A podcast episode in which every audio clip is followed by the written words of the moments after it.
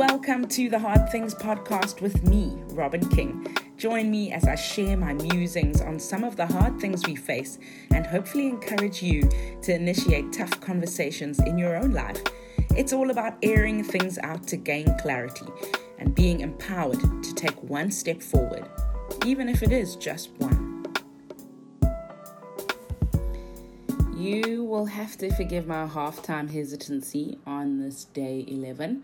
It's our halfway mark of the 21 day lockdown, and I'm hesitant. Uh, in any normal circumstance, I'd be so energized knowing we've gone so far, we've made it halfway. You know, that means we, we're, we're on the home stretch, things are looking good. But this time I feel hesitant, I feel cautious. I guess there's a fear of disappointment, or perhaps it's just trying to be realistic um, I would hate to get to day 18 and have them announce that we're having an extension on the lockdown. And so that's the fear factor. But the the realist in me is also saying, well, our situation is so different from the rest of the world because we responded with our lockdown before many other nations. And so we're not in a position where we're locked down because we had so many cases. We're in a position where we locked down so that we wouldn't have so many cases. And of course, this lockdown allows us to do mass testing, um, which is now rolling out. And as we speak, the government aims to to roll out about 30,000 tests per day.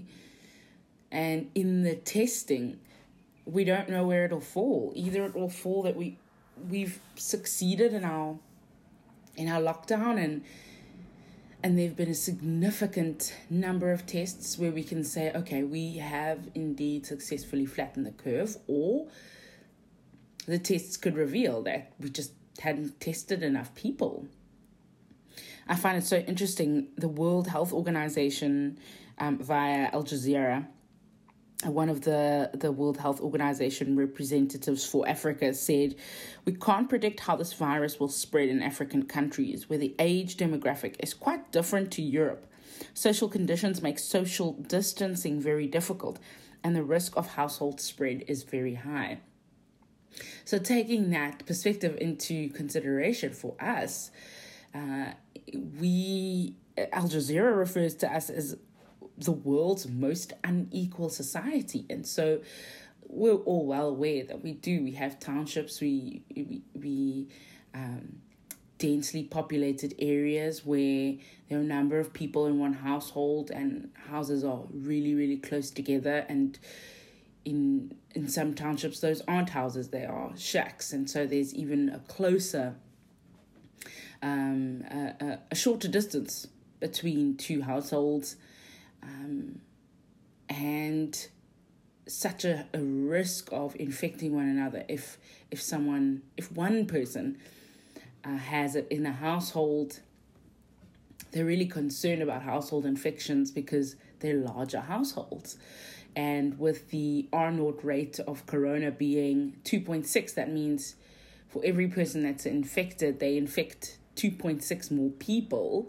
The flu, I think normal flu sits at 1.5. So you can see how that's a little bit higher. And in a densely populated area can spread, especially where it's very difficult to do social distancing. So, with that said, we could very well be in the calm before the storm. Our health minister said the small growth in numbers, and this is in number of positive cases, the small growth in numbers may be the calm before a just devastating storm. We need to be aware that there may not be many further warnings before the impounding descends. And I am grateful that he is not optimistic because it means that they're really planning. Um, but I'm really trusting that we're planning for the worst and that because we've planned, because we've prepared, um, because we've implemented the lockdown now, we won't see um, the kind of numbers that have been seen in, in Europe. Um, there's another factor that the that the another two factors actually that the World Organization um, raises with regards to South Africa. One is that about a third of our population is under the age of 30. A third of all Africans, actually, not just South Africans, are under the age of 30 years. So they're optimistic about how we're able to fight the virus um, just because of our youth. And then the other factors, particularly with regards to South Africa, um, that the World Organization is highlighting is our experience with dealing with HIV/AIDS. Um, and according to uh, Professor Helen Rees, she from the World Health Organization, she feels because of that, as a nation, we're quite ready and prepared to deal with the coronavirus virus pandemic. Um, she, there's a very interesting sentence, uh, quote by her, that says the ability to focus treatment on those communities which need it most, alongside the institutional memory the health system has in contact tracing, will be very important.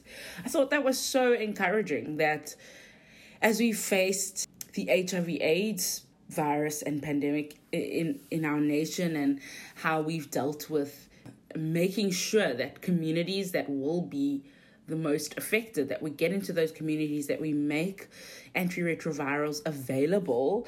Um, we've actually managed with HIV/AIDS to get to get the life expectancy of those who are HIV positive from 56 years in 2010 to 63 years in 2018.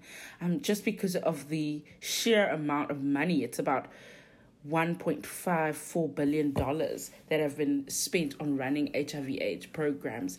Now, I really hope that it doesn't get to that, but I do think they they in our in our vulnerable areas there's some institutional memory, as she says, and there's a resilience I think in us, and so as we head into the second half of the lockdown.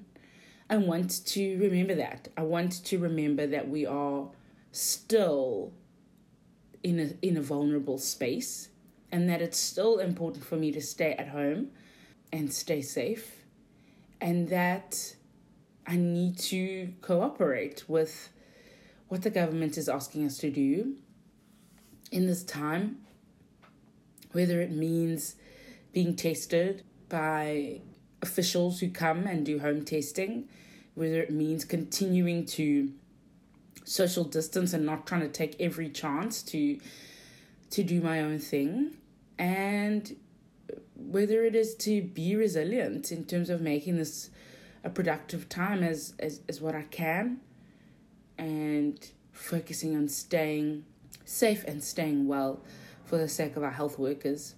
I have seen that there are uh, videos going around conspiracy theories that the government has contaminated the tests. And it's just not helpful. It's just not helpful. And I, I, I would love to give the benefit of the doubt and say, you know, perhaps there's merit in it, but there's no merit in fear mongering. There's really just no merit in fear mongering. This is a vulnerable time for us emotionally, physically, mentally, spiritually. It is a vulnerable time.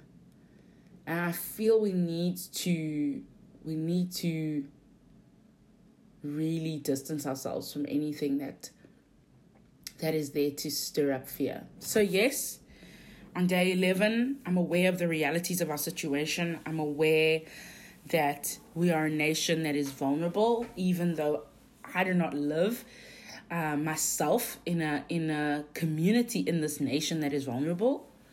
There are millions of people who do. I recognize that our healthcare system is vulnerable, and how I can assist is by staying at home. And I recognize that in order for us to know what's going on, when the authorities come to test us, I would like to be tested so that we can get the figures and, and, and get to the other side of this.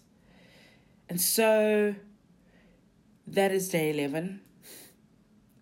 Some half time hesitancy, but definitely laced with hope, definitely laced with courage Because that's what we need actually in this time. We need courage.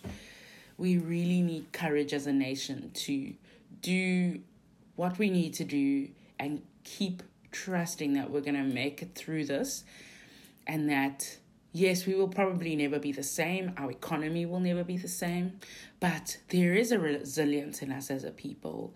If I think about um, HIV AIDS, if I think about coming through um, the new democracy, we're a young nation as far as that's concerned, and how the world looked at us and went, wow, this is a nation that we can look up to because of how we've dealt with it. And and by no means have there been no bumps in the road. Absolutely, there have been many bumps in the road, but we are resilient as a nation. And so I don't want to to hype you up today.